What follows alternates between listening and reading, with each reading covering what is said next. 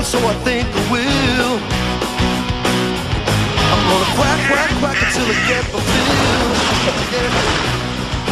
But the quacking fever got quacking craze. Oh yeah. In the da da da. Hey, everybody, and welcome back to your favorite G.I. Joe podcast show, doing things a little bit different. And I will explain why. One, we're not doing G.I. Joe. Okay, I hear you talking already. That's not so different. We're doing Quack Pack from the Disney Channel. This is the one of the f- many follow-ups to DuckTales. We'll get into it in a moment. Uh, but first off, let me just say I am Ray Stacanus, and this is Knowing is Half the Podcast. Well, you, that just threw off the rhythm. I You did. I did it backwards on purpose to mess with you. I don't care for that. Don't care for that at all. Well, now, do you have to say I am a double back? Is that That's not how it works. not how it works? Uh, I am Robert Clark Chan. and we are not joined by TV's Gina Ippolito this week. She had to go uh, uh, uh, leave the state for pressing business, and we will leave it at that. She And- has uh, got a uh, business that presses pants. Yeah. Okay. That could I have mean, been a better constructed joke. I was really just kind of winging it. I, I just thought I'd I'd jump and the the words would come into my head. They didn't. You know how many times I've been there before, Chan, myself? Yeah, yeah. Never. It's always I- fully formed in my head the second I think of it. We are joined by America's favorite stepmom back after a long time away. It's been too long since this individual has been on the show. And a more recent episode we just uh, played. Uh, what was that episode, Chan? The one we pulled out? The um, Oh was it my Star god, Blazers? No, no. Star yeah. Blazers. It was Star Blazers that this particular person was our third on it because it came from that period of time. You may remember her as again TV's stepmom. It is Eileen Mary O'Connell. Welcome back to the show. Hello, my grating voice. Can Like, I you say, say- grading like they don't listen to me every week? What are you talking about? but I- you're not a woman. I'm uh, fair, fair. I appreciate that you uh, uh, know podcast etiquette that uh, the guest isn't supposed to talk until they're like actually introduced, but also this is Ray, and so when he takes ten minutes to introduce you, you can just jump right in. I'm not gonna lie, I was just enjoying my beverage during that whole Oh. time. I don't and I, like, I snickered. Like it might have been caught in audio, like couple like You know what? That's more than I usually get on this show, so that's Yeah. I great. know. I'll That's take our it. that's our benchmark.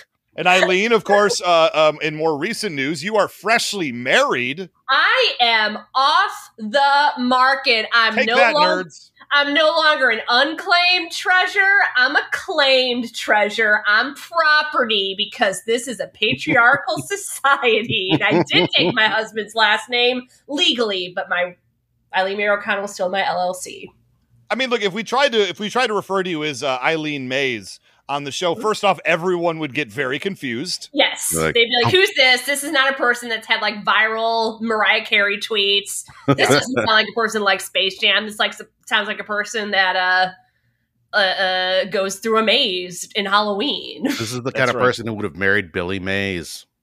Yeah, well, No, that wait, wait, wait, wait. Who Wow. among us wouldn't marry Billy Mays? That He guy is- was a treasure. uh, Mm. uh, very much a treasure. I'm more a ShamWow guy, so you know. Uh, I'll be honest. I would marry Billy Mays over Vince uh, Offer in in a heartbeat. That guy Yeah. was that guy was no good. you know, it's that Dan, he's no good for you. Ah, it's but I blue want him. polo shirt. I like a bad boy. Oh my gosh! And I, of course, of course, had the uh, Mays. Uh, you know, we call it corn uh, joke Mhm. in the chamber, but then I realized nobody wants that. I do. It's attention. I'm All right, fair enough. Fair enough. Also, nobody wanted your Oppenheimer joke either, and yet you Okay, listen. put it on all of us. You got commissioned art made. yes, I did. God. Listen. So, okay, I think the Oppenheimer joke, uh, because of course, Oppenheimer, a movie in theaters about J. Robert Oppenheimer, Mhm. the guy who invented the nuclear bomb. Also, uh, as affiliates with this show would know, uh, Skeletor was voiced by a gentleman named Alan Oppenheimer. So I've been making Skeletor Oppenheimer jokes right and left as much as I can, including on this show, did I have a meet with Jordan Monsell when he was uh, judging the Who Would Win show a week ago? And did we have a conversation the day after we recorded where he just blazed out very quickly? The Oppenheimer poster, but with Skeletor holding the hat and Castle Grayskull blowing up behind him, and it says Alan Oppenheimer. Uh, yes, yes, in fact, we did that. And I put that in the world. I paid real world money to make my vision come true. How many of you can say that? Wow. I zoned out. I was enjoying my beverage again. I was just thinking about my butthole. Oh, Are we going to talk about that, Chan, before we get started? Is this another thing you want to talk about, or do we You really don't need to. halfway Or through the or is it conversation? like a- you or is brought it up. true. I was just thinking of things that I would rather uh, think about than you uh, coming up with dumb jokes, and uh, that's that's where I was. All right, let's Real low. introduce the show before Real we get low. in. I know, Chan, you want to talk about this so bad. I bad. need to know about this butthole because during like the pre-show chatter, we were talking and they mentioned Robert's butthole, and I was like, "Okay, what is this about?" And I was like, "Wait, Mm. save it, save it for the recording so I can be surprised." and So- now it's like Christmas Eve, and I don't want to wait. we have a for those who uh, probably would understand we have a group chat of myself robert clark chan and tv's gina ippolito. And i woke up the other morning with a long paragraph message from chan in this thread. Oh and no! it says hey guys. I really shit the bed last night. No no. Literally i apparently got sick from my kid and partner. And when i woke up this morning the entire bed was uh, filled with cold diarrhea. Oh my god! Cold And- diarrhea. That It means you were was there for a cold. while. Yeah. Yeah, he was in it Mhm. for a while. And the thing is, as my wife pointed out to me, you understand he doesn't need to tell you these things. I wouldn't say these things in that chat. I would hide that as hard as I could. But I understand Robert Clark Chan a little bit better than the average person. And I understand that not only does he absolutely need to put that in that chat, he needs to talk about it on this show. So you might want to fast forward a couple minutes if that makes you uncomfortable. In fact, more like 20, 20 minutes, Chan. Will that be enough? Take, like, take a second, everyone. Go like cook yourself some brown rice. You know, go make a beverage. Go make a Go make beverage. I highly. I'm having. I'm having um uh whiskey ginger, but with zero calorie ginger ale. So the only Delicious. calories Mm. are in the Jameson. It's nice. Is this Nice. Canada Dry uh, zero calorie or a different brand? it is. It is Canada Dry. It's our favorite You in this house as well. here? I did not. Ha- I didn't have a lime on deck, so it's going Mm. limeless. But I wish I had a lime. But it's in a festive glass. So Okay. Ooh. Makes Yeah. up for it. Oh. So, Robert Clark Chan, here's the deal. The floor is yours. Tell your story. I mean, here's the thing. I almost immediately tech. Well, once I got cleaned up and everything like that, I don't I- even want to know you got cleaned up first. I think messaging us comes before cleanup. Eileen, back me up. Oh, uh, I think either before or during. Like if you're on Okay. a bidet. Okay. Here's the thing. I got up. I got up and I was like, "Whoa!" Um, which of course woke up my partner and are like, "Okay, we, uh, what's going on?" Oh, geez, okay. Uh, and as we're trying to figure this out, I'm like, "Whoa, okay. I'm I'm just gonna go into the bathroom here. I'm gonna you know turn on the shower and like because I am yes like f- covered in shit. bottom bottom down, just covered in shit." Little baby. And then they're like, "Oh my, are you dripping?" oh, And I went, uh, I turned around and I looked. I regret everything about this night. There were little poopy footprints where indeed I was dripping because I was just covered, and uh, we uh, had to do some. Uh, f- fortunately, fortunately, we have a steam cleaner. Uh, we have enzyme cleaners, all sorts of things because we're parents, and this is a thing that is totally normal now. Not on the scale, mind you. Normally, the thing that is doing this to the bed is, you know, uh, a a sixth my size. But um, Sure. Mhm, mhm. uh, but basically, yeah, it was it was a horror show, and I thought to myself, you know what? I am at a place in my life because when when this uh, uh, may or may not have happened to me in my early twenties when I was drinking heavily, and you know you you fall asleep and you wake up and you're like, oh wow, that wasn't great. I sh- uh, I probably should have drank a little less. Um, you know, you you, you cover that up. You you, Mhm. you know sneak it down to the uh, laundromat and you you wash the sheets and you pretend it never happened. But now I'm at a point in my life where I'm like, you know what? The human body is a disgusting thing, and we should embrace that. I am at an age now where I don't have any shame about this. And again, also, I have cleaned up so much of my child's crap, Yeah, literal yeah. crap. And He's you, peed in you my have you, face. you're a cat owner, so you've dealt with animal crap too. You know what? Crap, crap, crap all the place. I've had diarrhea cats, uh, and that was worse than this. That's no So, good. Uh, I had cats diarrhea on uh, the uh, hand knitted Afghans that my grandmother had given me, oh my god! and uh, that was rough. Oh, I used to have This- a uh, a laundry basket pea cat, Ooh, that's rough. oh, but he'd only do it when they were clean laundry in the That basket. Cat hated you. Whatever He you did. did. to him, He did. that was intentional. That was that was many moons ago, but that was uh that cat lived in the basement because we didn't want to just get rid of him, but no one liked him. oh, and now you're that cat. yeah. Now I am literally that Wow. cat. Yeah, I'm here in the garage. now that you mention it, words are hurtful, Eileen. Okay, Only when now- they're true, Ray. I I welcome back everyone who fast forwarded to this point. I hope your beverage was good. I hope your brown Yeah. rice was good. It's good for the butthole. I may Yeah, need hope to had keep some nice track. Stewed curry with that, a nice brown curry. Yum, yum, yum, yum. That's a lot of it's a lot of ramen. Um, we're talking about a show called Quack Pack that I only very loosely knew even existed before this. And in first off, this is a Disney show. This is this is a Ducktales sequel. If whether it is or not, it is. And in true Robert Clark Chan fashion, we've talked about this on the show before. When we get a property we've never been on the show before, me and Gina like to often say, "Hey." Let's do the first episode. Let's do the pilot episode. Let's really see where we're going here.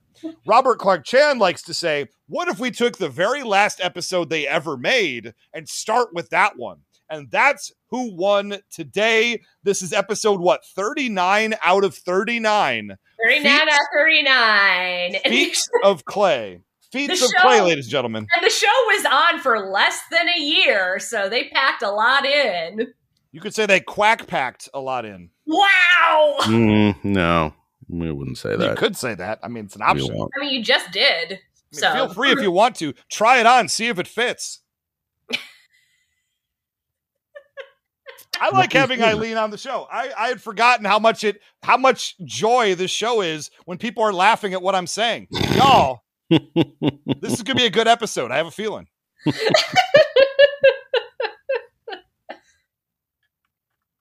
Anyway, this is Quack Pack, part of the Disney Afternoon. This is after the uh, success of things like Goof Troop, uh, etc.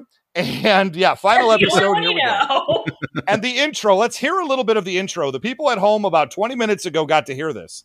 Uh, let's hear it for ourselves because this is just extreme 90s Huey, Dewey, and Louie.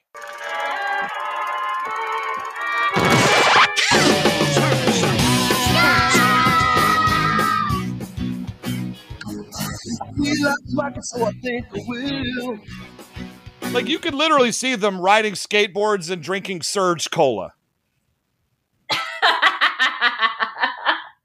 Like this is cra- like this is what if we reimagine Ducktales, uh, take Scrooge out of it, add Donald back in, and have Huey, Dewey, and Louie be fifteen-year-old fuckboys. I, Tell me where the lie is. you're referring you're to not wrong. specifically the music, it is 90s in a way that I find truly atrocious because it's trying to call back to like a sort of 50s sound, you know, like, hey, oh, kind of a retro rock and roll thing with like some modern twist, like a little guitar in the background going, wow. And it just sounds dire. Uh, there's the record scratch, and just all of it is the worst. Um, and the cool thing is you can't see it visually because this is a podcast, but like that neon uh, that you remember from the 90s is all over the place. you know the neon I'm talking about. Oh, I yeah, it's in there. Oh, it's in there. It made me crave like going to Burger King and getting like a Burger King Kids Club meal. Legitimately. Now, I I didn't know a lot about this show going in, and as soon as I recognized like that they we aged up Huey, Dewey, and Louie, we gave them all th- all three of them the douchiest haircuts we possibly could. Y'all had like Bieber hair, bef- like years before Bieber was Yes. even winning. Yes, a hundred. This is Bieber rip off the Quack Pack? this is cr- it's crazy to me. You know, they all three have a unique style, and they're all douchey. yeah, they're all douchey. They all want their individualism, but they're douchebags. Every single one of them. These boys would not call you the next day. None of them would. No, no. And they would probably they make would- fun of you for even even going there. Mhm. But they would be like, I've never felt this close to anyone before. And then, and they're like, no, Susan's like a sister to me. And then I guess you want to fuck your sister. Gross. Um. Yeah, this is, and so this particular episode, I under, I, as soon as I saw what was going on, I said, okay.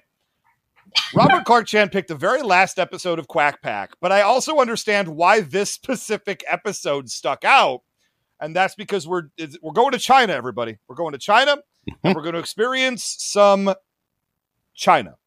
Yes. Oh, yes. Very authentic Chinese culture.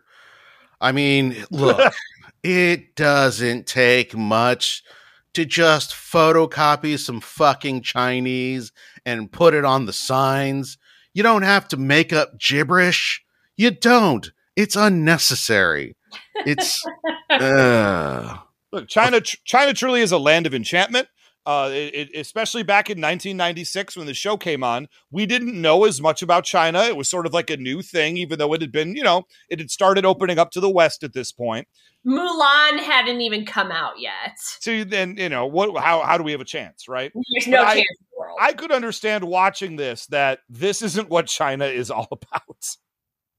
I thought Well- it was a documentary about China. Oh boy, it's not full of magicians, actual sorcerers. Actual Humans and human-sized ducks. I uh, there's something about, and I don't know what it is because like I read old Carl Barks uh, duck stories, and they're really fun, and they're just crazy, and all sorts of uh, insane things happen. But I feel like there's like a sort of internal consistency to them, uh, whereas this just feels like then some stuff happens, then some other stuff happens. hold on a and- second. Hold on. You buried the lead. Do you say Karl Marx wrote Ducktales? Karl Marx, the found, the father of modern Marx. socialism, also did a side gig writing for Disney. Swear to God, if it's you like a hurricane here in socialism. No, no, it doesn't work. Okay, oh, it's fine. I'm married. It's fine.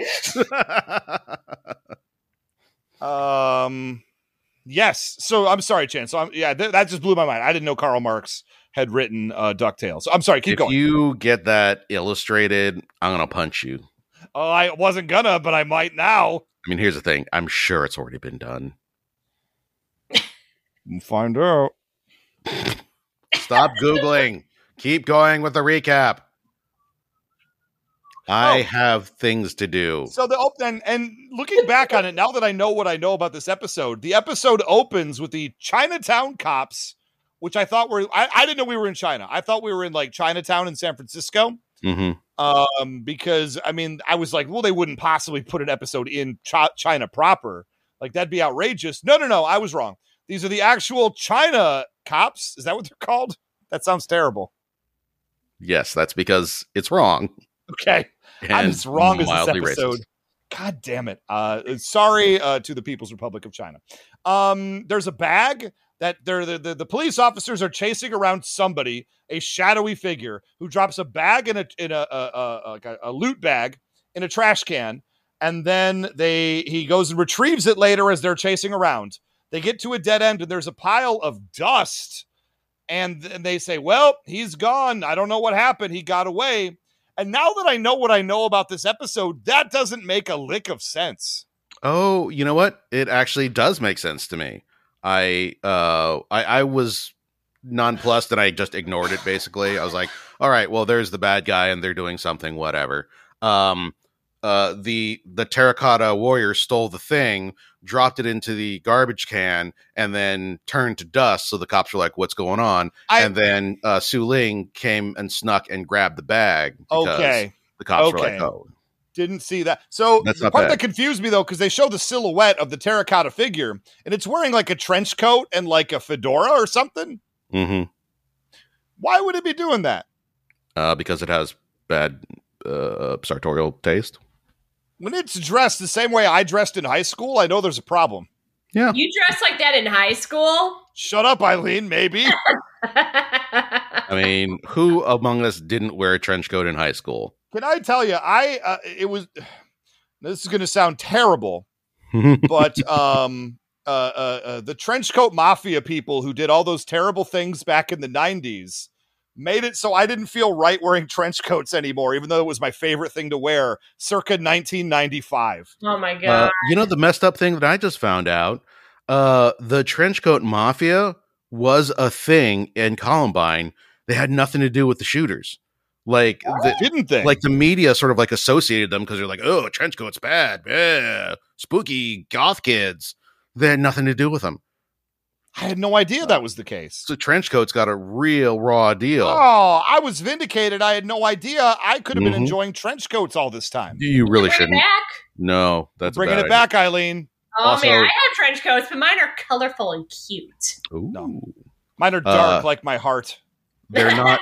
They're not Los Angeles attire because Not- you do not, Not want to this just time here. burst into flames. Yeah, that's no good. Uh, also, can I s- can I tell you? Okay, this is a story. So Oh, boy. around this time, it was 1995, maybe early 96. Mhm, So it good was year. pre yes. Columbine, and we I was part of a uh, the choir. I was part of a choir group at my college. I was part of their singers. I had to do it for a year for my major as a musical theater bachelor of fine arts person. That's right, ladies and gentlemen. Yes. and I had to travel with them during spring break of 1996. We went to New York City. oh, Went to New York New City, York and we were City? singing. Yeah, between Ohio, New York, and back. We sang at a bunch of like churches and all this other stuff. It was kind of churchy shit. Don't worry about that. And uh, uh, we got to New York City. I'm there in a place called Trump Tower in 1996, wearing Oh my my. trench coat uh, and like shorts. Don't worry about that. Oh No. no! Oh, you're there's that kid. Listen, better. sorry to burst all your bubbles. Um, Oh god! so I'm walking around and I'm just like I'm just like oblivious. I'm just like walking around, wandering, staring at things. Trump Tower in 96, a lot of shit to see. It was sort of like an indoor mall almost, you know? And so I'm walking around and all of a sudden two of my friends from the choir run up to me and they're like, "Dude, have you not are you totally oblivious?" And I'm like, "What do you mean?" He goes, "Okay, two things. One, there's two security guards that have been following you for the last like 20 minutes." Oh And two, Donald Trump and his entourage literally just walked right in front of you like a minute ago. no! So what I learned is this. America. Time travelers, 1996, Ray's spring break, follow me around. There's your shot. That's all I'm trying to say. There's your shot, okay? Wow. I feel like there are many shots that one could take, unless you're suggesting that their shot was to frame you for his murder in 1996. I Oh, that assume that's how it goes down. I see. Okay. I'll take the bullet for history, is what I'm trying to say. I'm offering myself uh, as a sacrifice. Wow, that's very uh, heroic. In yeah, it's very noble. What, knowing what I know now, what did the world really lose? You know, I would say net plus if we lose knowing is half the podcast, but gain a better president in 2016. I feel like if that happened, I'd still be talking to Robert tonight about his butthole. So I you're think right. nothing would change in that regard. Nothing else would Mhm. change. Nothing would change at all. It would be Uh, Tommy sadly, Bechtold here instead of you. It would be That- Tommy, and I feel bad that Tommy took such a decline. Um, sorry, Tommy. That's you know, unfortunately, that's the way history works. But um, anyway, we're talking about Quack Pack, and we start hitting all the hits right away. First off, they call it the Far East, which is delightful. some would say. At least they didn't call it the Mysterious Orient or call was anybody. Orientals. Uh huh. Yeah. I was like, I can't say it. we have because you know uh, Asian culture still very new in '96. That is not uh, true. Or, I thought it's not a Mulan thing at all. No, hadn't no, no, no, no. come out yet. Thank you. Asian culture. I'm sorry, Chan. Let me reframe. Asian culture to suburban white people had Uh-huh. not made the mainstream yet in 1996. Oh my god, what is wrong with you fucking white people? Look, I'm not saying this is a good thing. I'm saying that there's a way that history worked, and that's how it happened. So we have the requisite no one knows how to use chopsticks, and we're making it a thing. Yeah. Yeah. On on the list of offenses of this cartoon, that's way down the list. Now, Chan, where do the the fork chopsticks rank on as far as your list goes? I mean, that's some that's some gimmick shit. You can buy that in any like uh cheap ass Oriental trading company, you know, website. Wait, you can? They What am had I doing? that- we at our one Chinese restaurant in my hometown, they had that for like the like the little kids. There you go. Um, and this is where we meet the the quack pack equivalent of a hot Asian lady who ends up turning out to be like how old is she? 13? I have no idea, but it was very weird. uncomfortable. It, Mhm. Like I understand, given the time, why and and like kudos to them for not like laying everybody with like a heavy Chinese accent or whatever.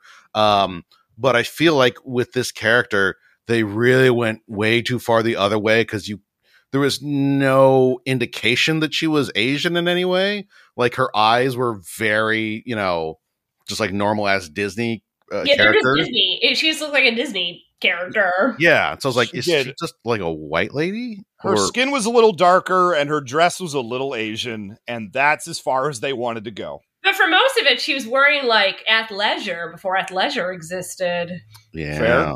And I was like, I would wear those. I would wear her outfit today. Well- Leggings and a loose t-shirt with some scrappy straps. You've described all my outfits here in the year 2023 as I well. know we always borrow each other's clothes. It's Constantly, it's crazy that we're somehow the same size. It's crazy meaning because you're talk to you much about- taller than me. Okay, you gotta you got to cuff the legs, but that's flatter it. you, That's Ray. it. What's that, Jan? The strappy straps do not flatter. Says you, sir. Um, her name is Su Ling, and the first lesson I learned about this, other than that chopsticks are hard, is that harassing women on the street works. Ugh. Write this down, gentlemen. It works. You heard Put it it here in your- first. Put it in your incel playbooks because Huey starts just like going for it, and he keeps going for it, and then just keeps appearing and slinging dick at her, and then finally she literally says out loud, "You know what? I can't even. I'm just. I'm tired of saying no. I'm just going to say yes to you." And now I understand the incel movement of 2023. They were taught when they were very young that this shit works. I guess so. I don't know. Now, plot wise, we understand why it works. But again, we don't know that right now. That message is lost. Uh, yeah, yeah, I, yeah. I mean, this is one of those things where uh, the the plot is moving these things in this way because it wouldn't make any sense for her to just uh, pick random uh, white American duck to do this th- to be the patsy here. Um, but like, yeah, whatever. It's just uh, th- there's something about 90s action adventure cartoons um that is very much not for me. And i so i sort of feel a little weird being like this is bad because like i'm sure that there's someone this is for. It just doesn't it doesn't Uh, ring any of my bells. Chan, here's the deal. All action adventure uh, uh, cartoons, up until I don't know what recent year, were all written from the perspective of white people, white young men. All of it. Jonny Quest. Look at it. Look at Hadji for God's sakes. You're going to tell me this shit was not Obviously it was. Look at like all of it was written from that perspective. So when things are not understood, it's because in white culture, those things were not yet understood. For example, chopsticks in the year 1996. Right?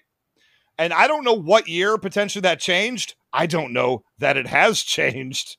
Ugh. I'll tell you something. One of the reasons why I have uh, a deep and abiding love for Panda uh, Express is because that is one of the few places where I could ask for a pair of chopsticks and get them. Interesting. To this day, it's Mhm. still a hit or miss. That's crazy to me. That's crazy. Uh, but but Robert Clark Chan, look, I Eileen, if I may speak for you for a moment, Oh, please speak for me. we're very white. We're very white people. hmm I need you to please, uh, uh, as best you can, uh, given uh, you come from a differing background. Are there powerful sorcerers walking the streets at all times? Is that a, is that a common thing I need to know about? Um, as much as I wish that there were powerful sorcerers walking the streets at all time, I have yet to see any. Interesting. Okay. I've looked. been Believe to- me, I've looked. I've been to Vegas, and they were not as powerful as this guy. yeah. Well, Vegas is more like sleight of hand. This is more um Yeah.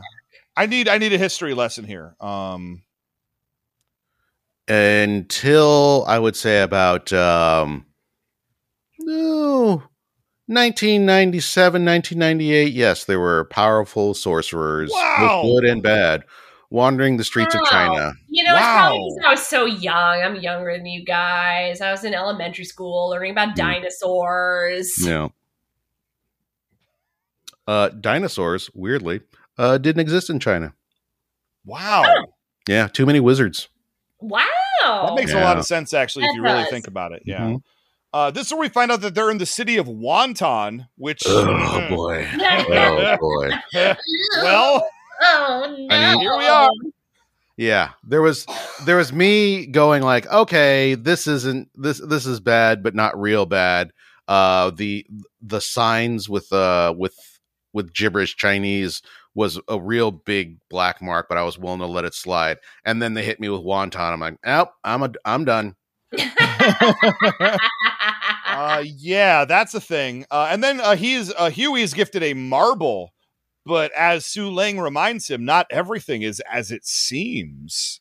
Mhm. She says that multiple times. A lot of times, Which- yeah. Considering that she's trying to dupe him, not real smart on her part. She does a lot of real not smart things in this episode, given Mhm. her plan. Spoiler alert, she's the bad guy. I'll say it. Oh. I'll say it right now. I'm going to let the cat out of the bag. Uh, should have been obvious. Uh, the other question I have is there, there, there's very few things that I know about China, and I'm just going to be open about that. Right? It's it's it's a wonderful place. Uh, there's a lot of culture, and I, I have nothing bad to say about uh, China whatsoever. The one thing I do know about China is though that there are over one billion people who live in China. Why are there? Is there no one else out in any of the streets in this episode of Quack Pack? It seems desolate. This seems like downtown Gary, Indiana. Um, Well, there's two options. One is there was a massive population boom in the early 2000s, and uh, the happen. population skyrocketed from like you know like a hundred million to you know a billion just over the could be, could be. course of ten Sure, years. sure. The other is that uh, they could not afford to add more people in the animation. This is my question. This is animation. You don't have to hire anybody. You can just put people there. Ray, you have to draw the fucking people.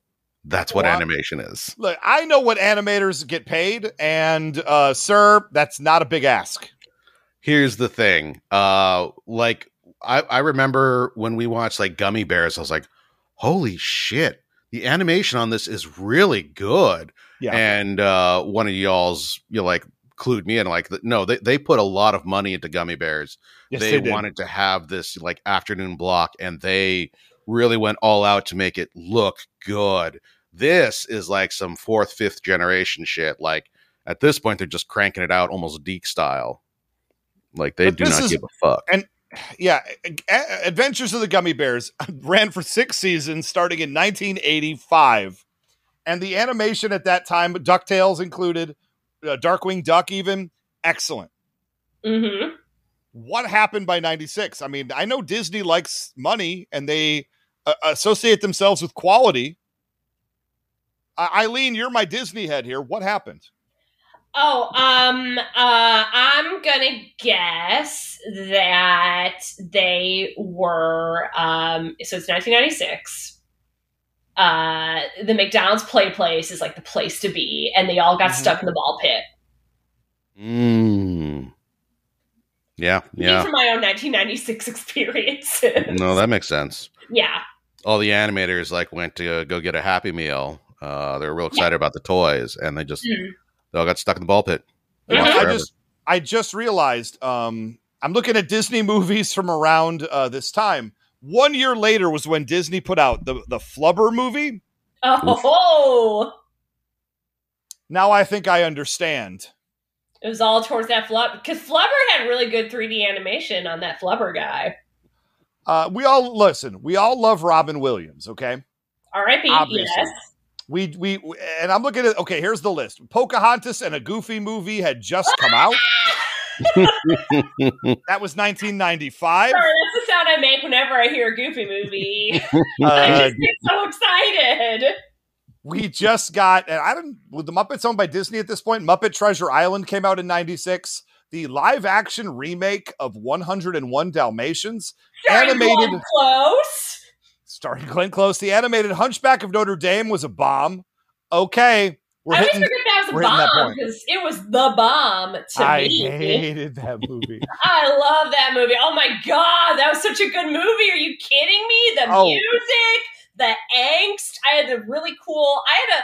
I had like a model of the whole Notre Dame Cathedral made by Disney and like a Quasimodo, and the toy had like trap doors. It was so cool. It's kind of excellent. Yeah. Yeah. The thing is, Notre Dame made just literally just one hair over one hundred million dollars. Uh, I don't know what that is in today money, but it made less than the 101 Dalmatians live action reboot by Well, thirty six had million dollars. Close. I mean, I fair enough. like the trailers for that were like Glenn Close is in this movie, and I was like, okay, I know Glenn Close is now. I'm seven. Here are the two movies in a row from Disney uh, that happened between James and the Giant Peach. Not bad, not bad. I'm not, Not gonna bad. get that one. Scared me was when I was a child, but I like it now. and Flubber, the two movies that they made in this same time period. First Kid with Sinbad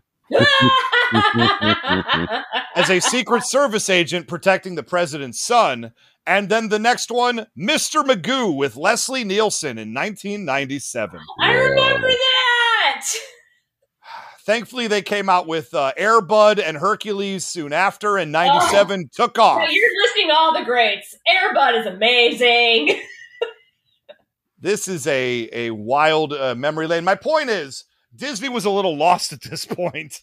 I disagree. I feel like they found something, and who they found was me. You know what? You're right. I take it all back. That is a fact. Um, so we, moving forward, we find out that Huey, Dewey, and Louie are in China for a reason. Okay. And that reason is that Donald Duck, and is that Daisy or is that a different female duck who looks exactly like Daisy? You know, that's what I was thinking too. I'm not sure. Let's just say it's Daisy and not bother to look it up on Wikipedia. I think We the got voice, no the answer. voice actress sounded like other versions of Daisy, so I'm going to say yes, it was Daisy. She did. Without looking did. it up. Daisy is a essentially like a 60 minutes television newscaster reporter, Correspondent, Yeah, know. a correspondent doing yeah, packages. she's Daisy. It's Daisy. She's a reporter. Okay. Oh, she's Oh, doing she's packages, woman. and that's why everyone's there because Donald Duck is somehow her cameraman. That's his job right now. Good for him. He's not good at it. I would argue he's actively bad at it. It doesn't. I um like seeing what he because yeah he's fully incompetent. So why does he have this job? He's stupping the reporter. I don't Clearly. know if that's a uh, an ethical breach or it's just you know basically uh, uh, favoritism. She got him a job even though he's terrible at it. Yeah. But you know, I in college interned in a news agency, and I've seen worse. Okay. I believe you.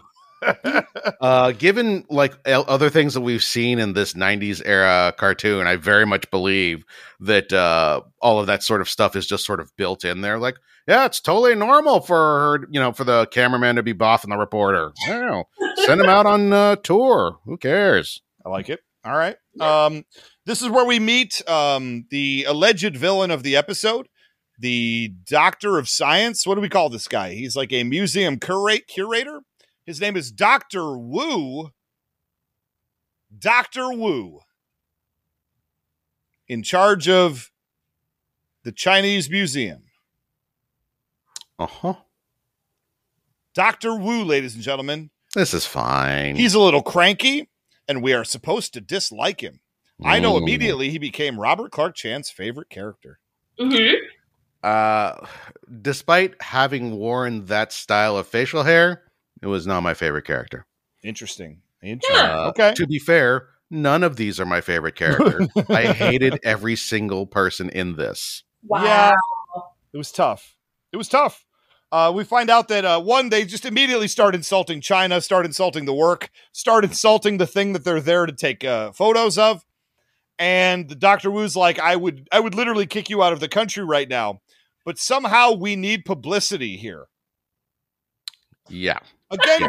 given the situation that's going on at this particular museum, I don't think that's what they would want at all. Mm-mm. Now that I think about it, with you know knowing eyes, I feel like Chinese archaeologists probably don't need a lot of publicity from American reporters. probably none. I, I, cannot say. see how that would in any way uh, help their cause. especially uh, American reporters who are about to do what Donald Duck is about to do to the entire culture of China. We'll get there. Um, Su Ling at this point, who has been brought along by Huey on his moped, his Vespa, hmm uh, as a date. Turns out she's the intern for Dr. Wu working at the archaeological dig site.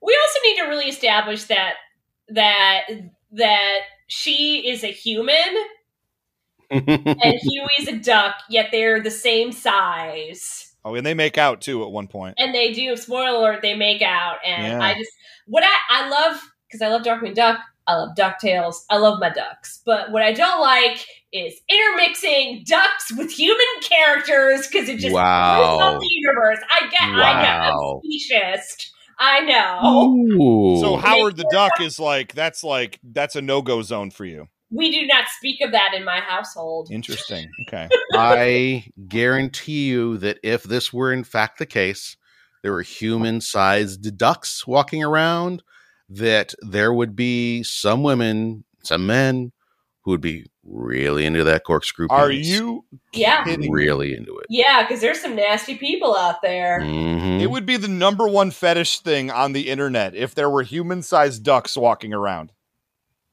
Yeah. Yeah. I, I I just believe that about other people.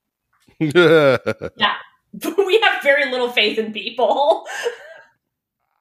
Uh, probably time for a commercial break. Beep, beep, beep, beep, boom. Hey, did we all forget about the things we just said on the show? Great. Let's keep going forward. Uh, there's the Terracotta Army. Now, I know Terracotta Armies from G.I. Joe.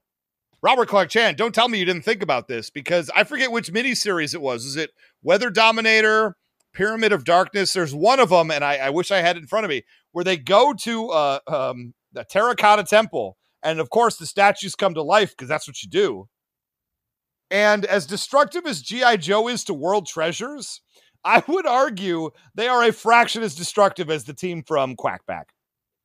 man like i uh, i i get it he donald duck is you know uh clumsy and he he breaks stuff but it really feels like a sort of like a and almost like a cultural passive aggressiveness towards either Yeah. china or archaeology in general like fuck these like- old things we don't Career They- of archaeology.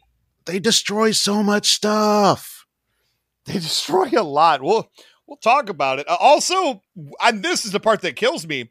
There's just giant like urns filled with treasure just lying around this place. hmm yeah C- Gold coins, rubies, diamonds, gems, crowns, Donald like Duck, just hanging out around this museum. You can't do that. he freaks out and like goes diving into it, and nobody stops him or says, "Hey, that's not good." That's not okay, Donald. Uh, yes, he dives into it like it's Scrooge McDuck's uh, coin bank, forgetting where he is. and I started to get very upset at this episode right about Yes, here. He's starting to get accept, uh, upset. The rest of it made perfect sense to me, but here, Oh. this is where I'm starting to get a little mad. um, it turns out that the entire uh, uh, exhibition is leaving tonight for another location. So tonight's the night where they're gonna hit. Right? That's just uh hmm Sure. this is the point where they're like, we got to get all our footage tonight. Donald, I need you to get out as much footage, get as much B roll as you can of this place for our news package. And okay, I'm just gonna just gonna go ahead and just tell you what happens. Donald Duck starts standing on uh, arms of the terracotta soldiers to get better shots, and starts breaking the ancient terracotta statues through his body weight and starts accidentally rolling some of the statues towards other statues, destroying lots and lots and lots of these terracotta statues. Like he's he's a goofball and he like stumbles on things, but that is some next level shit. These are two thousand year old terracotta warriors. And he's just like, oops, oops, oops, and no one. All we get from Doctor Wu's just kind of like, er, you. Yes. like immediately, like literally, uh, the second it happens, the second he destroys and defiles a dozen terracotta soldiers, priceless relics of Chinese culture, right? I just assume they're getting kicked out of the country in the next scene. I assume that's it. I assume that immigration, the police, the the the government shows up and forcibly removes them from the country probably after some violence, right? Am I crazy? You Nope. are, but not about this. Thank you. Thank you. Um that means a lot, Eileen. Thank you so much. Welcome. Um and I just wrote here, so we're just going to gloss over what just happened? Nobody ca- nobody nobody cares? Okay, I I had I I didn't know what it was I was feeling, and now it's a little bit clearer to me. This is the sort of uh, um uh colonialist imperialist impulse that is just sort of just inherent in the American spirit that like we don't really think of, and it was much much worse in the 80s and 90s because you got um, uh, Ronald Reagan just being like, "Yeah, let's nuke the Ruskies," uh, and so like the fact that Americans can just go over to China and just destroy priceless artifacts, and everybody goes, "Oh, you!" Like it feels to me like that's what that impulse is. It's just like Americans can do whatever the fuck they want because we're Americans. Yeah, I think it's even more so uh uh oh, is that a priceless antique to you? It's bullshit to me and I don't care if it breaks. Yeah, yeah. And deep down, you don't care if it breaks cuz you know it's bullshit. That's not okay. it's not good. especially given that Donald Duck has no tape.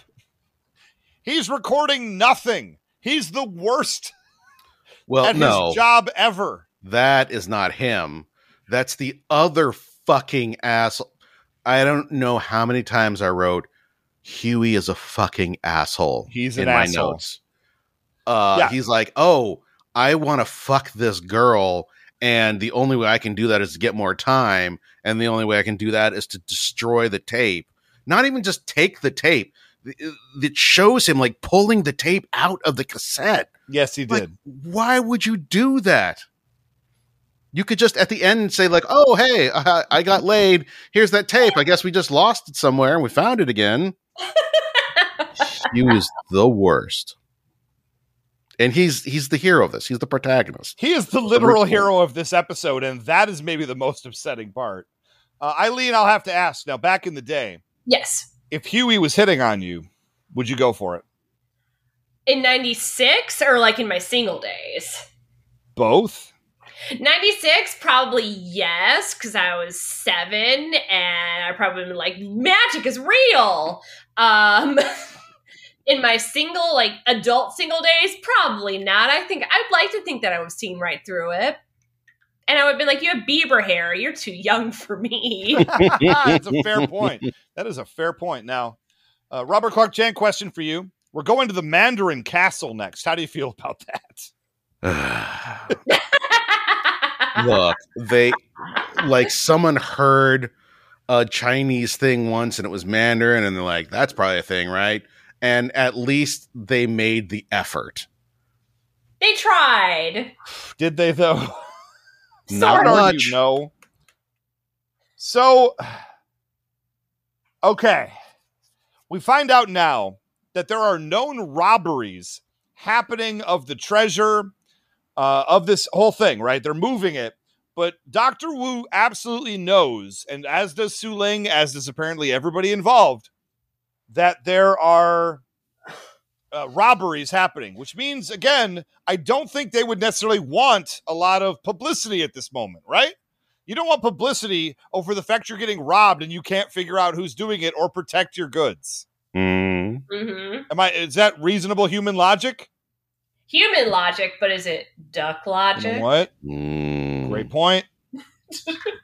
And as we know, this cartoon is uh, made with a target audience of ducks. Mhm. Yes. Uh, Donald's there. I just have uh, uh, uh, everybody's going to bed. Everybody's good, but Huey, the asshole, kicks out at the count of two, so he can he can try to bone. He's like, I'm gonna I'm gonna sneak in. Here we go. I'm going to sneak into the museum. I'm gonna hide in there. I'm gonna see who's robbing the museum because apparently the security and police forces of China are too stupid to look at the exhibit overnight. They've got one security guard. What more do you need? yeah they're understaffed That is the most upsetting part. One of those gold coins could staff a second security guard for an entire year. I'm just saying, if it's getting stolen anyway, spend it. Mm, not wrong.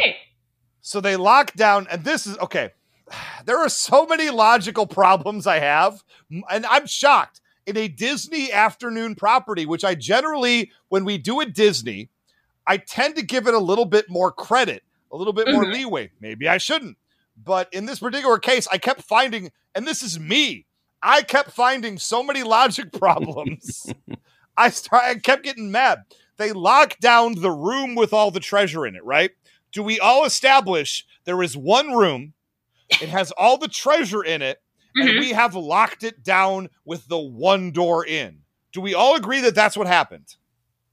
That sounds about right. yeah that seems it. that seems correct Huey hid in a chest that no one checked. Amazing.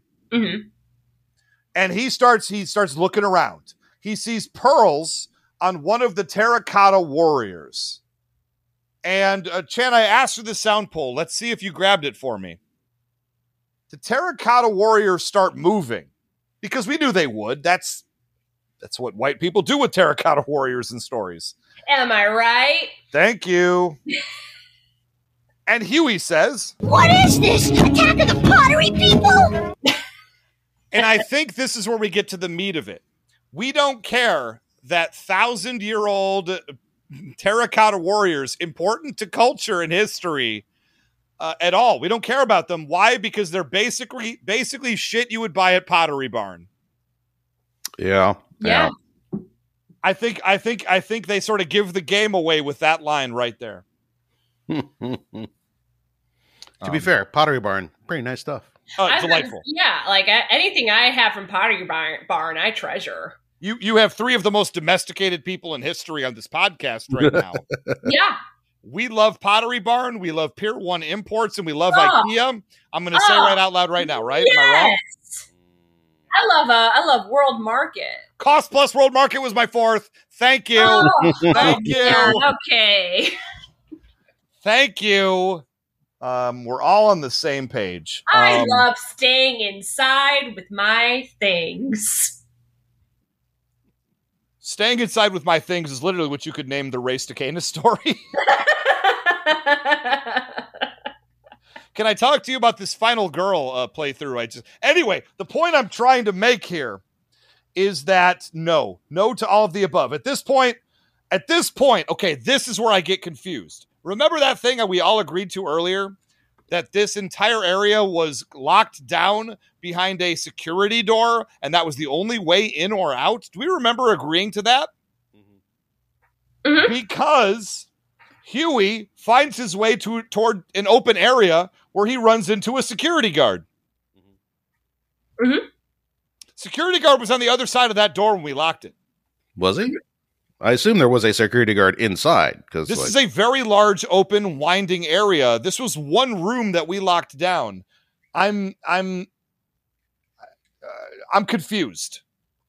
uh, that's not uncommon. yeah, that's just part of the course. I'm confused because this is a locked down room, Uh-huh. and he was the only one in there, Uh-huh. Sure. and he found other humans in a winding, open area. Then I guess Doesn't- there was doesn't- someone else there. Doesn't seem like that should be what happens, given what we saw earlier. Well, this is also a world where a human-sized duck makes makes out with a human-sized human. No, obviously that's hot. The point I'm trying to make is No, no. I mean, if it's got a Pornhub topic, then like it's it's it's real. It's real Well, I deal. don't, I don't know if it does or not because I'm a good little Catholic bitch. listen, there's nothing about uh, listen, when you find the part where Jesus says in the Bible, New Testament, don't make out with ducks. Don't don't look up duck porn on Pornhub. I should Yeah. have made that one of the readings at my wedding. It would have really helped this moment, honestly. Yeah, it would be fresh in my mind. I, I didn't think about Um, podcasts. I'm sorry.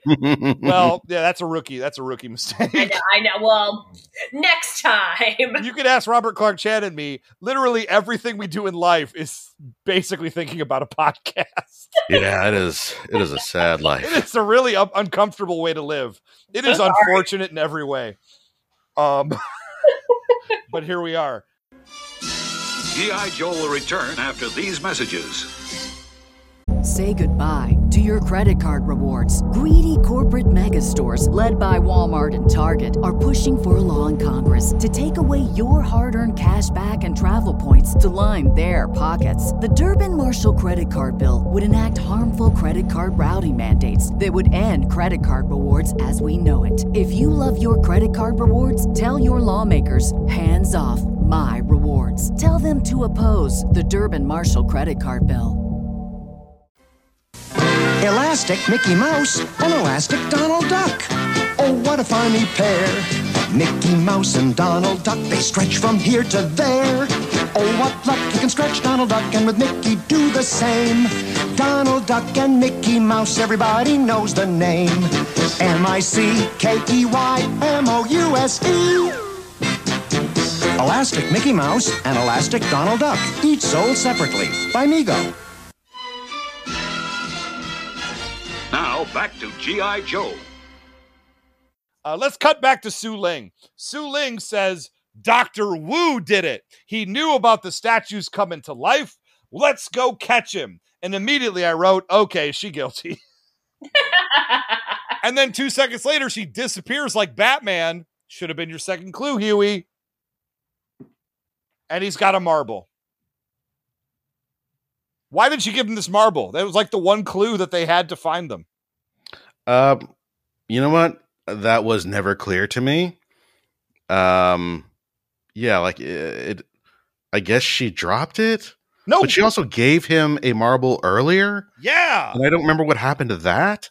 She dropped it. That's the same marble they've been playing back and forth this whole time. And later, when she's wearing the jade crown that controls the Terracotta Warriors, spoiler alert, one of the marbles is missing from the headdress because it's the one that Huey has.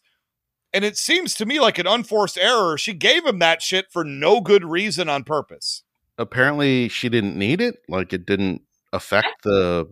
I mean, Crown. I thought, clearly, just, I thought she was just giving a shout out to my dog. My dog, for listeners, my dog's name is Marbles. Yes, thank you. Also, And- one of the most delightful puppies in history, just for the Thank record. you. And when I was watching this episode, anytime they said the word marble, he did perk his ears up a little bit, and I would go, "Oh." Even during this, he's adorable. Mm-hmm. Terrible. I honestly had forgotten your dog's name was Marbles, and I thought you were talking about my dog. Like you're the man now, dog. I was like that's that's a weird Wow. pull, but sure. I guess wow, you don't follow any of the photos that I post on a daily basis because Ah, life has been very hard in a post 2020 world, and I try to spread serotonin in the form of cute dog pictures. Look, I'm- whether I'm- i um, want to or not, I see at least a dozen pictures of this dog every day of my entire life. He's perfect. He looks like the dog emoji, but he's real. And I say as if I as if there was a single day I didn't want to see those pictures. Let me just point that out. Trying to be coy over here, but more is what I'm trying to say. Okay. Um, let's go to the stakeout, ladies and gentlemen. Huey, Dewey, and Louie have decided to stake out the Mandarin Castle. yeah. They have hijinks, but they do notice through their binoculars a statue. A statue with a handful of loot sneaking out of one of the upper windows. And that just, that one got me. I was just like, what are we doing? What is happening right now? Um, because the statue jumps off the rooftop and shatters its legs. and then just keeps going. Yeah. I, I and then and then he ends up leading them to the office of Doctor Wu. So obviously he's guilty. This is where the story is trying. Uh, script writers at home, pay attention. This is where Doctor Wu. Uh, this is where the story's trying to lead us. Doctor Wu did it. So they they try to attack Doctor Wu, and what actually I did laugh because they attempt violence against Doctor Wu. They jump on him. The lights go out. They come back on, and Doctor Wu is standing there, and they've beaten each other up. And I laughed. I said, "That's a good bit." Lights go back down again. Comes back up. Next thing I know, Doctor Wu is in uh, ropes, and he's gagged. And they even do that cartoon bit where they rip the tape off of his mouth, and the Fu Manchu mustache and mouth stay on the tape, and he talks to them through the tape. hmm That's not a problem, right? I feel like it should be, It but should be. It sure should be. Um, this is where we find out about the Jade Crown. Dr. Wu, and this again, Dr. Wu, I think, has dropped the ball many times in this episode. Uh, many times. Uh, he says, I know that the Terracotta Warriors are stealing the loot. I feel like there's more he could do with that information than literally nothing. Well, he's trying to suss out, I guess, who's doing it. like there's only so many people attached to this operation. And he knows it's not him. So he says i also know that there is a jade crown artifact that can, can allow people to control the terracotta warriors. Again i feel like there's more he could be doing with this information other than literally nothing they find the marble and excuse me i need another sound pull chan because one of the ducklings has one of the most disrespectful nicknames for dr wu i, I think i- humanly possible Duckly possible. duckly possible thank you good correction good correction mm-hmm. Hand me that tin cup, Woo Man. Dr. Wu! woo man literally calls him a woman and in 1996 bros would consider that an insult Dang. Yeah, yeah, yeah. That's pretty bad. Wait, who is Are you- that character? What just happened? Are you shitting right now? Was that a character from Laughing that you're hoping we don't notice? What is happening? That was a that was a yawn, um, combined with a butt clenching, uh, Mm. combined with like a like a it? mild nausea. So, In there, get that Imodium. Mm, No, oh man, real. maybe that's what I need. Uh, this is where we the the marble that Su Ling gave to Huey now has magical properties, even though Mhm. it's not attached to the crown, and it rolls around a map showing them where the location of the treasure is. I can't help but think Su Ling dropped the ball in her plan by giving the one of the very few people who could stop her the means to find her.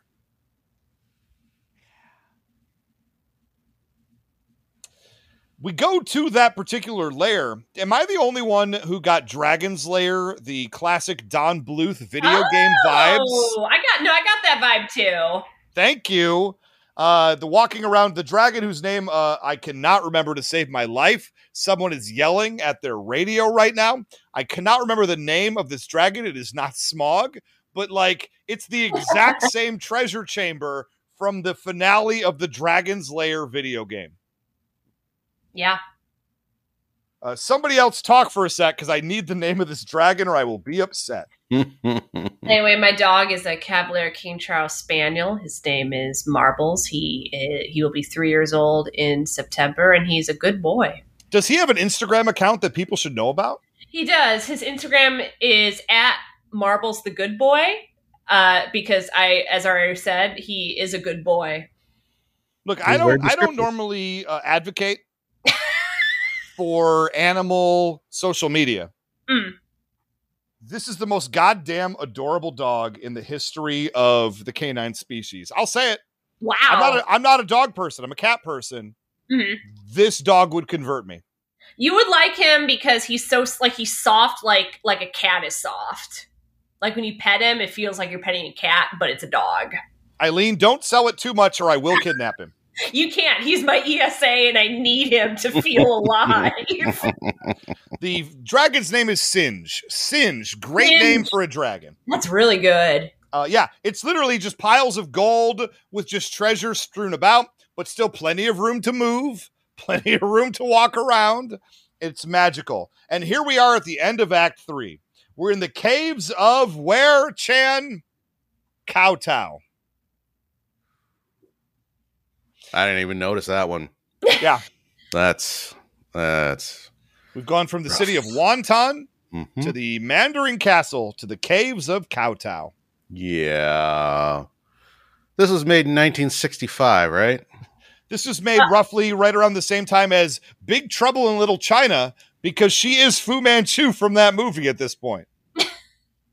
Uh, Big Trouble in Little China did this a thousand times better, ten thousand times yes. better, Great movie. and was what ten years earlier.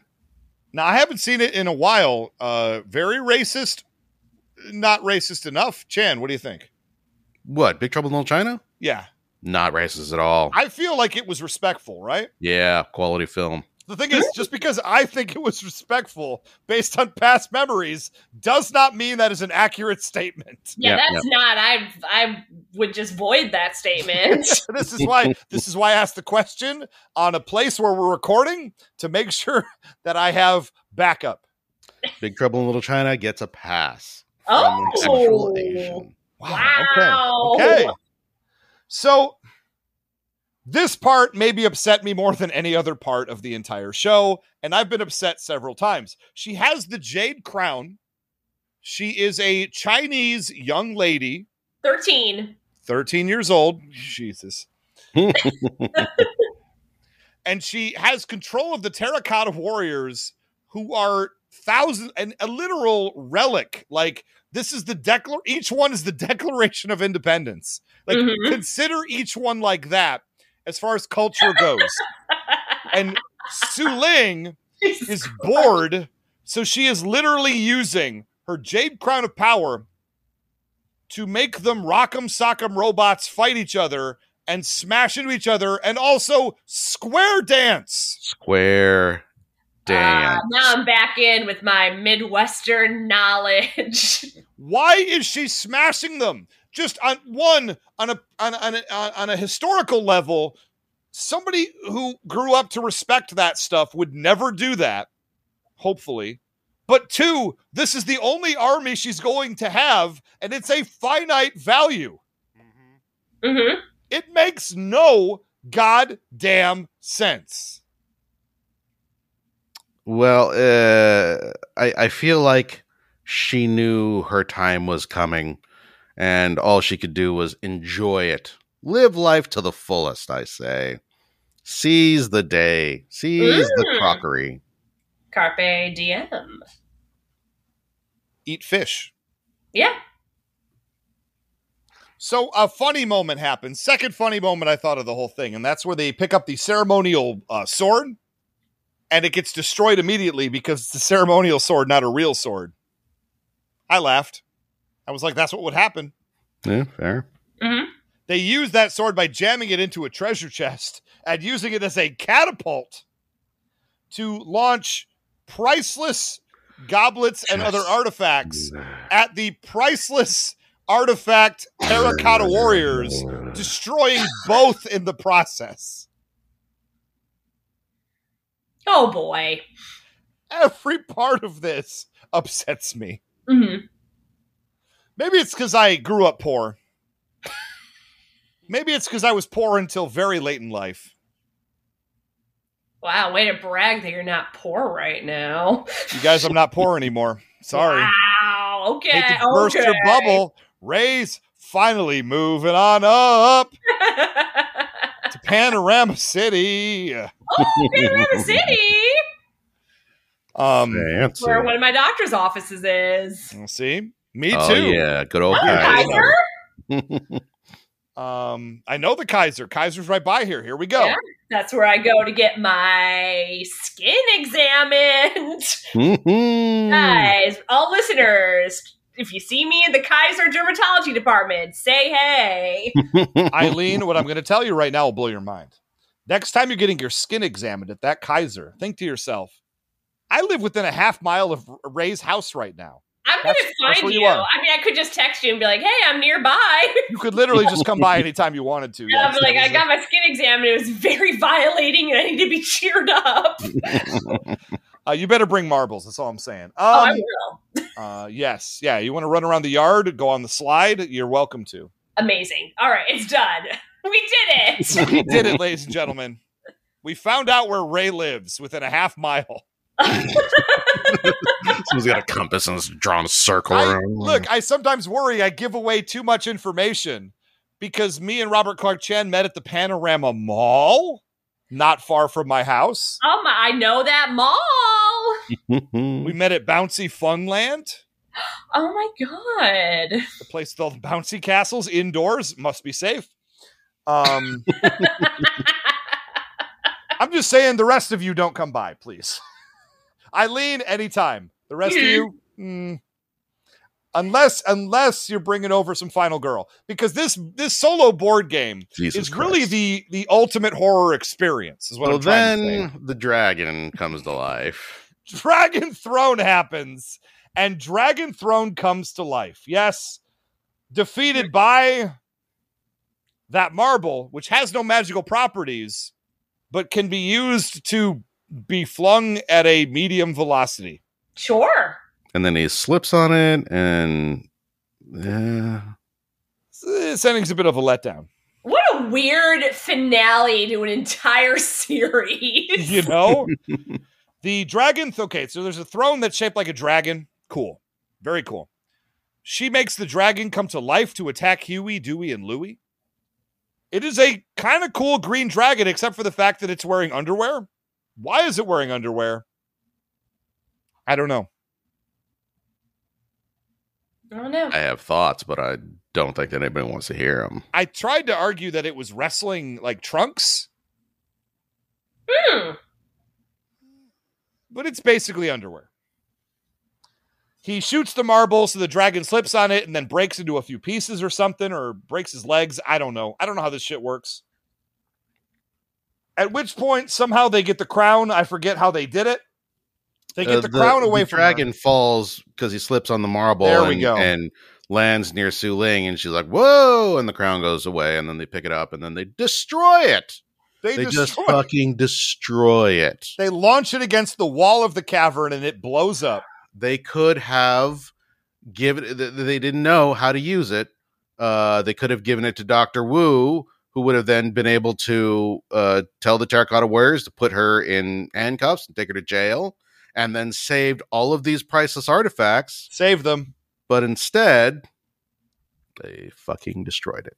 They didn't. Um, uh, I don't know about your notes right here. My note is I hate this. this is the moment I got the most angry.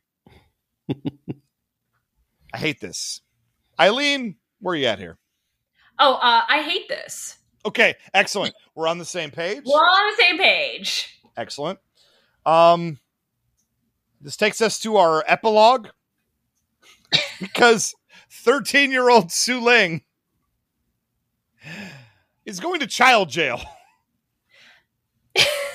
I mean, I feel like in China there probably are legit child jails. Oh, no. She's going to now. I would point out everything she stole got returned. Well, She except did- for the shit she broke. Uh, did she break more than Huey, Dewey, Louie, and Donald? Honestly, probably not. Why is she the one going to jail? That's the question that I have. It's a good question. This should be an international incident. Huey, Dewey, and I'm going to say, say right now, Quack Pack should end with them in international jail. Maybe Uh, that's like what- the UN is like, what are we going to do to get these ducks out of jail? That would must like have been what season tortured. two was going to be. that Yeah. whole Maybe. story arc planned. Maybe. Um, immediately, immediately, within three seconds, Huey has two more girlfriends. Jesus Christ. He has two more girlfriends. This is so toxic. And neither one of them is Chinese, can I point out? I mean, given how they animated Su Ling, they could be. Who knows? You know what? That's a good point. But also, Um, but they're both still human. and they're both like taller than it's weird. They're very large compared to him. weird. It's weird. I don't Don't like it. I'm, I, I, again, I'm specious. I think ducks should be with ducks, and humans should be with humans. So, Eileen, thanks for coming on the show. When is your Fox News uh, uh, segment starting? Oh, uh, it's starting right now. This is it. Oh shit! Okay, oh, oh boy. Oh. Mr. Murdoch, I see hope you're that. paying attention. I hope you're not Murdoch. Whoa! You guys, I'm very clever. I'm very You are- clever. oh, I Eileen, miss please this. come back every week. Come back every week, please. Please, I, I'm here. I again, I'm very near the Kaiser. Not really. I'm in Burbank. You know Burbank. I do. I do know Burbank very it's well. nice. I like it. Um, Eileen, unfortunately, I just saw the message chain. Uh, you've been vetoed by Robert Clark Chan from ever coming back again. Well, it was, we had a good Uh, run. You had a good run. unfortunately, when you when you prop up my ego this much, you never get asked to return. Unfortunately. I'm sorry. Usually I'm like, fuck Ray, but I'm Usually- usually today. Yeah, we're arch this is just enemies like- most of the time. I don't know what happened. I guess this is what married dog Yeah. having Eileen is like. I don't know. Happy Eileen is a whole different animal. I'll I don't you. like it. and now I'm having my crisis. Wow, that was fast. Shit. There's a moment when you're married with a delightful dog and you think to yourself, that Ray guy is kind of funny. And that's when you realize something went wrong. Something went wrong. Yeah. I don't know. And my last point, the last thing I wrote about this episode is just, huh? And I think that's where I think is an appropriate place to leave Quack Pack. I feel like that just describes the whole journey that we went on. Again, this was the finale. This is how they're like, we've said all. I mean, obviously, like it's not because they wanted to end, but I'm what sure if? they. What if they were like, this is how we've said all that we need to say about these guys? this this is uh some overconfident writers being like, "Of course we're getting a season 2. We're going to blow them out of the water. We'll just leave this dreck here and you know, no one will notice." You guys, I don't know if we're coming back, but if we're not, this is our stamp. this is how we want to end the season, our 39 episode season, because this is this is Disney Channel in the 90s. Put this on my tombstone. Dear Lord. And that's Quack Pack, ladies and gentlemen. 1996. This is how it ends. Mm-hmm. Huey, Dewey, and Louie as 15 year old fuckboys. Mm-hmm. With Bieber hair. Yes. If you haven't watched this for this episode, check just check out those haircuts.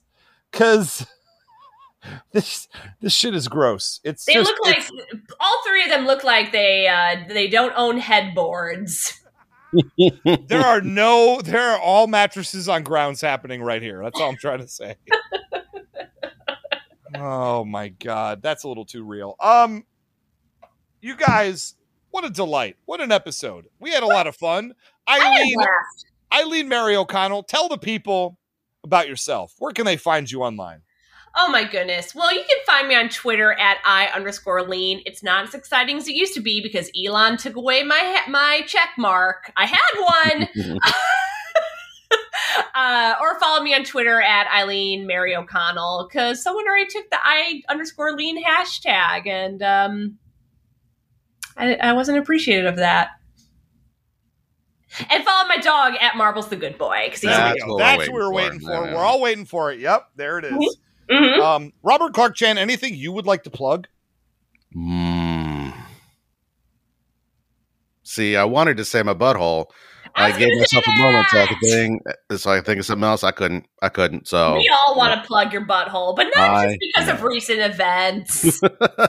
Chan, we all we all want to plug your butthole, uh, not in a sexual way necessarily, but In sometimes sci- in a sexual way. Yeah, And, and the scientific way. yeah, totally. I mean, both, both are the accurate.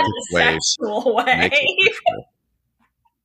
Makes it sexual. I like fucking for science. I should not have poured that drink. I'm going to go ahead and say it. I'm going down dark paths right now, and here What I are am. you drinking? We have a Bulleit bourbon and Coke Zero, ladies and gentlemen. Oh. Uh, when we hit the commercial break, I turned to everybody and I said, "Fuck it, it's Friday night. Let's go." It did. It happened. and I sung Christmas carols. I hope all of that makes the show in one way or another. I went on a rampage and it was great. Y'all, Chan, make this, make it so.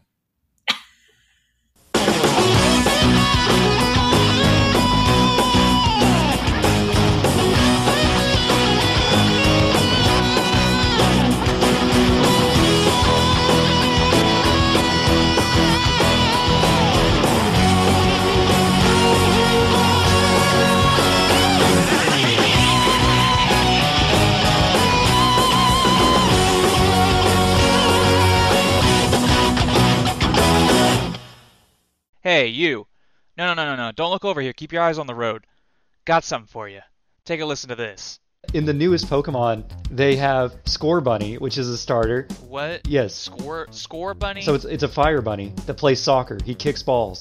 he scores. Great. Score like Scorch, I think. Yeah. Oh, I get it. Like goal, like Score Bunny. Rad. There's Scorbunny who uses his mad soccer skills to steal, I think like donuts or something like that. How does he use It- his soccer skills to steal donuts? He kicks it. Oh, yummy. The best part is though, Scorbunny wants to go and follow Ash and go on big adventures. But oh my Ash god, is like, Ash is still the main character of the anime? Yes, where have you been?